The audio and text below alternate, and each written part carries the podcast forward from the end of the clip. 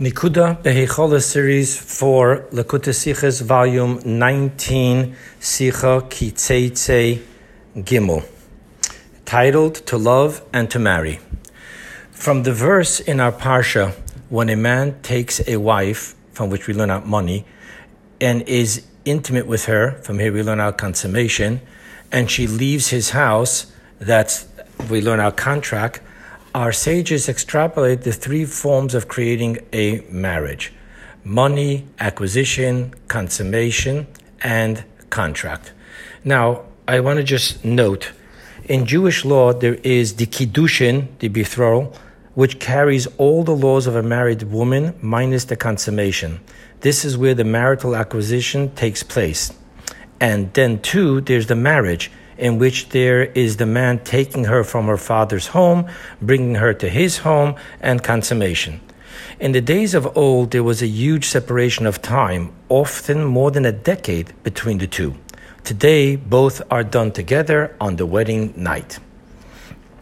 So we're talking about the Kiddushin here. Now, our sages then rule that our practice is to only perform a marriage through money or monetary value, which is the ring. We do not use a contract, nor do we use the consummation. Our sages also learn that performing a marriage through money acquisition from the verse concerning a Jewish maid. It says, "She shall go free from the domain of her master without payment of money." The sages learn there is no money for this master, but there is money for a different master. And who? This is her father. So in a case where the father is marrying off the daughter, we're talking about the father, and so too if the woman gets older, it's the woman who receives the money. Meaning that when she leaves her father's domain, there is a monetary exchange.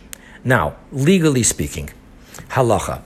The Rogachever, Rabbi Yosef Rosen, explores whether the monetary acquisition creates the marriage or whether the marriage creates the monetary acquisition. In other words, there are two actions taking place, in which one is a cause and the other is effect. One, the woman is acquiring money, and two, the man is marrying the woman. And the Rogachever brings legal proof and ramifications to both possibilities. The foundation of each possibility lay in from which verse we extrapolate marriage through monetary acquisition.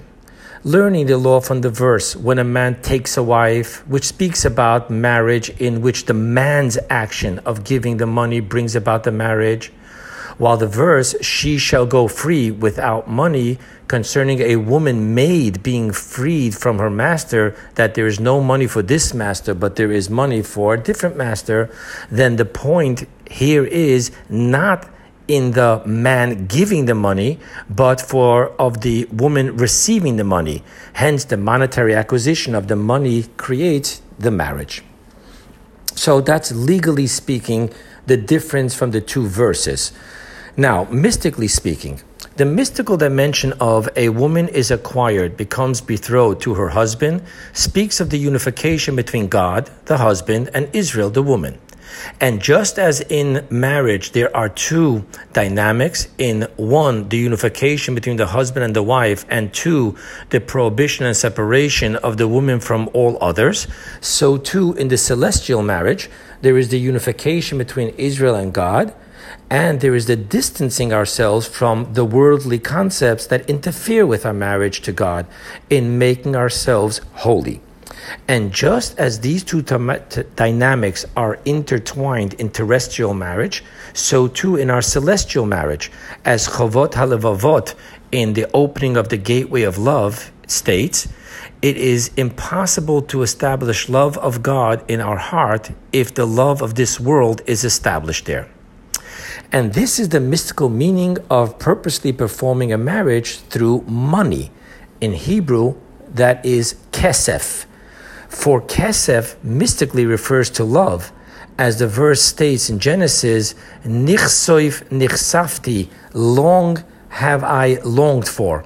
As the Zohar states, there is no service as the service of love. So now we understand why we purposely use only the Kiddushin of kesef, money / love.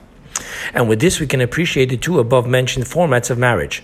The kesef acquisition, love for God, and the marriage separation from all worldly desires, in which creates which? 1. That of when a man takes a wife speaks of the logical form of service from below to above, in which Israel first has to perform the marriage to separate from worldly pleasures, to turn away from evil.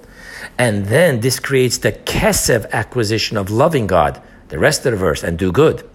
However, if you learn it from the second verse, she shall go free, without money, that speaks of a maid, a transrational absolute self-nullification and obedience, and hence is the vessel for the above to below. And therefore, it can and does start with kesef acquisition, and from there creates the marriage of separation from all worldly pleasures and distractions. Deeper yet.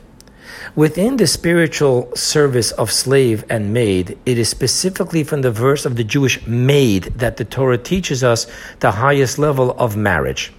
For even the slave who has obedience, nevertheless, the process needs to work orderly until reaching the last and highest level of transforming one's emotions. However, the highest spiritual service is that of the Jewish maid, in which there is immediate transformation, as her job is to transform raw materials into edible products.